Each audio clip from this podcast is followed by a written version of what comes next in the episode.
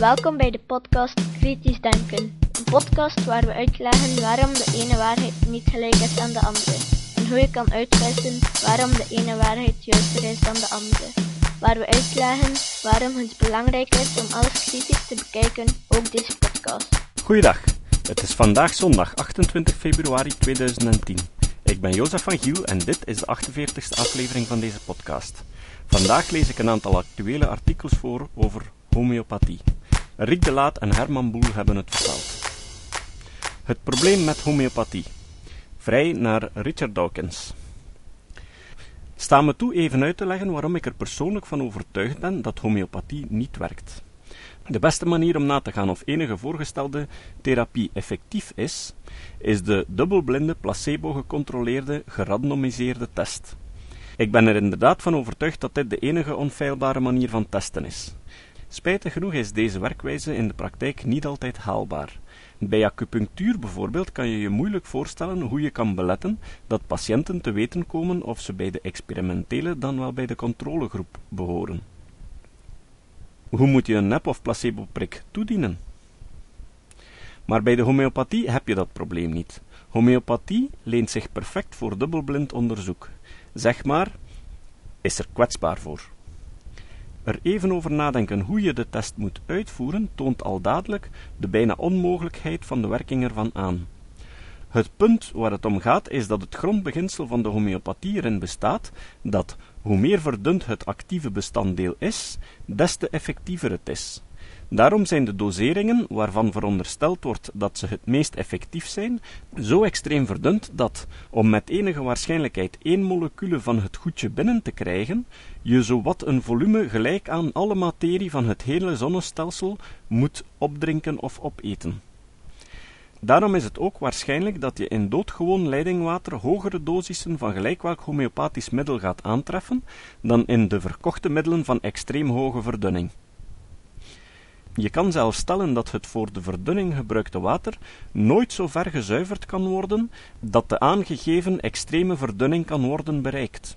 Een leukert heeft ooit berekend dat je veilig kan stellen dat in elk glas water dat je drinkt er minstens één molecule zit die ooit door de blaas van Julius Caesar gepasseerd is. Dat volgt uit het eenvoudige feit dat in één glas water meer moleculen water zitten dan er glazen water zijn op deze wereld. Eén glas water bevat meer moleculen dan het getal van Avogadro, ongeveer 6 met 23 nullen erachter. En zoveel glazen vertegenwoordigen meer water dan er op aarde is. Daaruit volgt dat er chemisch geen na te gaan verschil is tussen de experimentele dosis en de controledosis. Als een DBCRT-experiment toch een verschil in effectiviteit zou zien te geven, zouden we heel wat uit te leggen hebben. Homeopaten zijn zich bewust van dit probleem, en hun antwoord hierop is, om het zacht uit te drukken, vergezocht. Ze gaan ermee akkoord dat er chemisch geen verschil is tussen de experimentele en de controledosissen. De chemie achter zich latend gaan ze hun heil zoeken in de fysica. Tijdens het verdunnen, succusie, en voordat het te verdund wordt om nog enige invloed uit te oefenen, zou het actieve ingrediënt een herinnering van zichzelf achterlaten op de moleculaire structuur van het water, een herinnering opgeslagen in het patroon waarin de watermoleculen ten opzichte van elkaar zouden zijn opgesteld. Het doet er niet toe hoe onwaarschijnlijk dit is. Het is te testen. Zonder de moeite te nemen om de structuur van de watermoleculen rechtstreeks te gaan onderzoeken, kan het volgende DBCRT-onderzoek met echte patiënten worden uitgevoerd. Het zou ook moeten uitgevoerd worden, denk ik. Als homeopathie ook maar enig effect heeft, dan zou dat door volgend experiment moeten worden aangetoond. Als het experiment een positief resultaat geeft, dan kunnen we ons alsnog bezighouden met moleculaire geheugens en dergelijke. Maar dat is dan wel het hele grote als. Hier volgt mijn voorgestelde experiment. 1. Neem een groot, vooraf afgesproken aantal patiënten. Liefst mensen die zich voor een homeopathische behandeling hebben aangeboden en door homeopaten als behandelbaar geclasseerd zijn. Ze hoeven niet allemaal aan dezelfde kwaal te lijden, al zou het resultaat duidelijker afgetekend zijn, mocht dat wel zo zijn. Elke patiënt moet voorafgaand door de beste homeopaten onderzocht worden en in een verslag worden beschreven. Voor elke patiënt moeten behandelaars het eens zijn over de beste homeopathische behandeling. De voorschriften voor de verschillende patiënten hoeven niet dezelfde te zijn. Voor elke patiënt en elke klacht wordt een op maat ontworpen homeopathische remedie voorgesteld, zodat niemand later kan beweren dat de behandeling niet holistisch genoeg was of niet genoeg rekening hield met de individuele vereisten. 2. Wijs op willekeurige wijze de helft van de patiënten toe aan de experimentele en de andere helft aan de controlegroep toe. Het is van vitaal belang dat niemand die betrokken is bij het experiment kan te weten komen welke patiënt bij de experimentele en welke bij de controlegroep behoren, noch de homeopaten, noch de patiënten, noch het verzorgend personeel, noch iemand betrokken bij het noteren van de data. De keuze moet op willekeurige wijze door een computer gebeuren, ongeweten door enige levende persoon en veilig opgeslagen worden in de computer. Voor elk van de voor de individuele patiënten opgeschreven voorschriften moeten professionele homeopathische technici, de besten van hun beroep, de medicatie voor zowel de experimentele als voor de controlegroep op identieke manier bereiden. Dat wil zeggen dat het moet gebeuren met dezelfde manier van potentiëren, opeenvolgend verdunnen en schudden, met het enige verschil dat de procedure voor de bereiding van het experimentele medicijn begint met het beweerd actieve ingrediënt terwijl de controlegroep begint met eenzelfde volume zuiver water. Behalve dit verschil moeten beiden gemaakt worden met precies dezelfde procedure van verdunnen en schudden. Tijdens de hele bereiding moeten de dosissen door ervaren homeopathische technici worden aangemaakt zoals ze gewoon zijn om dit te doen, maar zonder in elk stadium te weten of ze met de experimentele of met de controledosissen bezig zijn. 4.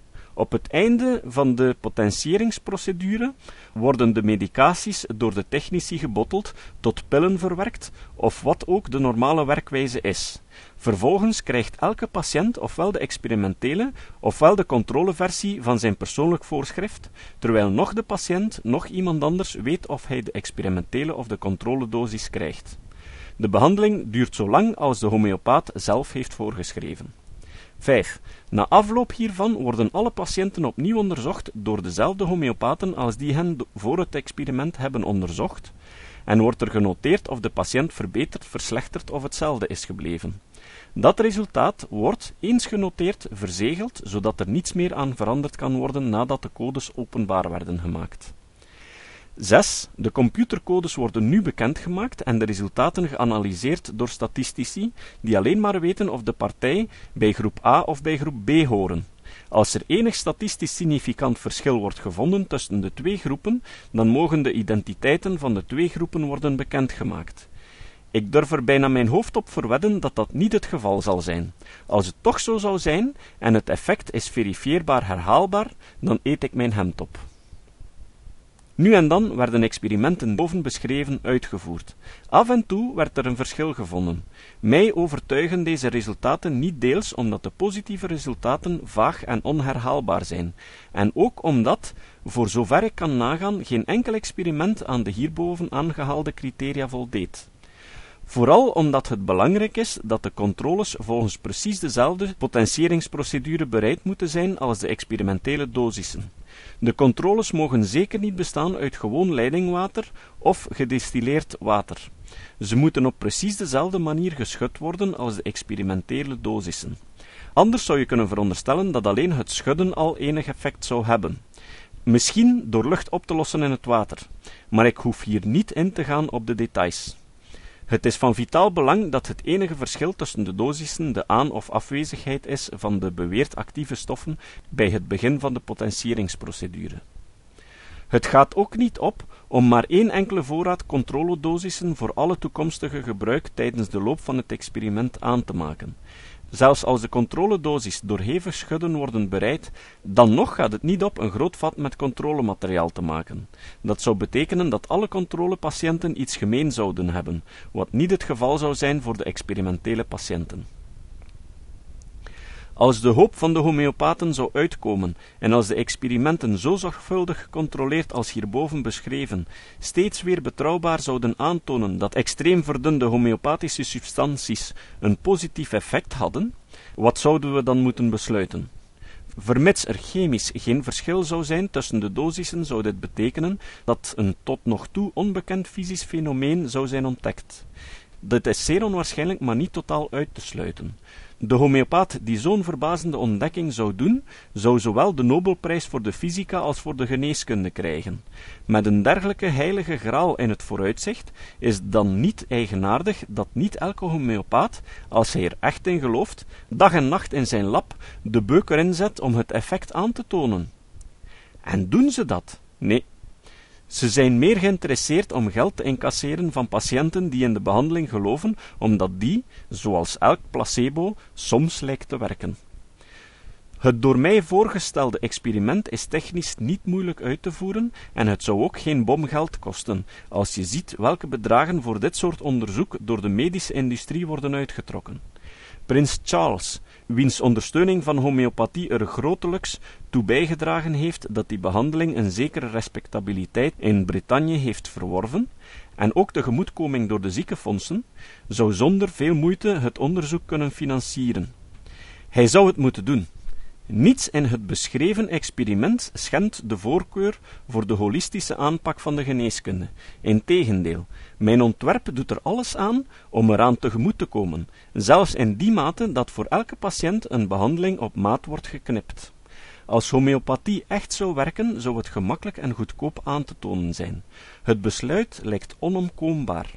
Duidelijker dan voor elke andere alternatieve therapie is aan te tonen dat de kans dat homeopathie werkt infinitesimaal klein is. Niet alle homeopaten zijn charlatans. Velen onder hen zijn waarschijnlijk oprecht, net als hun patiënten.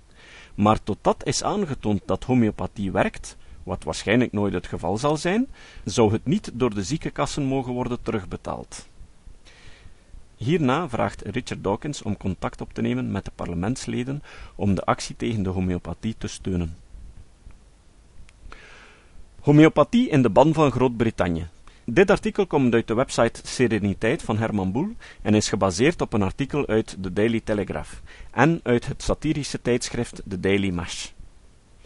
Nadat de Koninklijke Academie voor Geneeskunde van België besloot dat homeopathie kwakzalverij was, heeft het Britse parlement nu besloten dat de homeopathische geneesmiddelen niet langer enige staatssteun mogen genieten.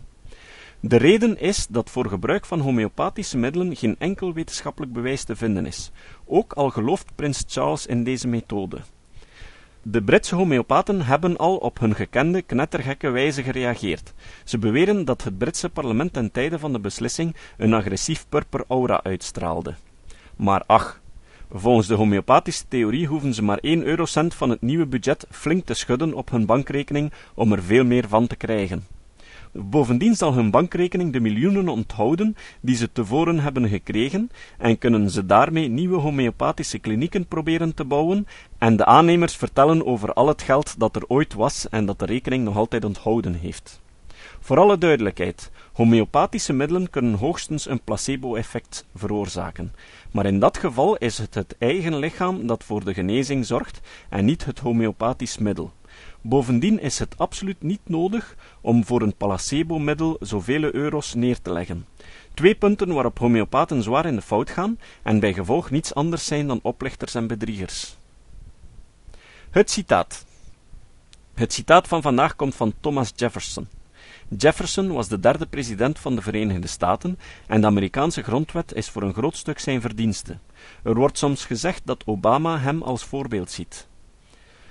In een brief aan Francis Adrian van der Kemp schreef Thomas Jefferson Ridiculiseren is het enige wapen dat kan gebruikt worden tegen ondergrondelijke stellingen. Ideeën moeten helder zijn vooraleer de reden erop kan werken. En niemand had ooit een helder idee over de drievuldigheid. Het is eerder een abracadabra van de charlatans die zich priesters van Jezus noemen. Tot de volgende keer. Dit was de podcast Kritisch Denken. Vergeet niet om alles kritisch te behandelen, ook deze podcast. Voor verdere informatie over deze podcast, links en voor de tekst, surf naar www.kritischdenken.info. Als je deze podcast belangrijk vindt, dan kan je me steunen door andere mensen warm te maken ook eens te luisteren. Stuur een e-mail naar je vrienden met een link naar mijn website of plaats de link in de handtekening van je e-mails kan me ook steunen door op iTunes deze podcast een goede beoordeling te geven of een recensie te schrijven. Of Je kan op je eigen website of blog een link naar mijn website plaatsen. Hoe meer links, hoe sneller je gevonden wordt op Google. Dat kan beloond worden door een link naar jouw website bij mij.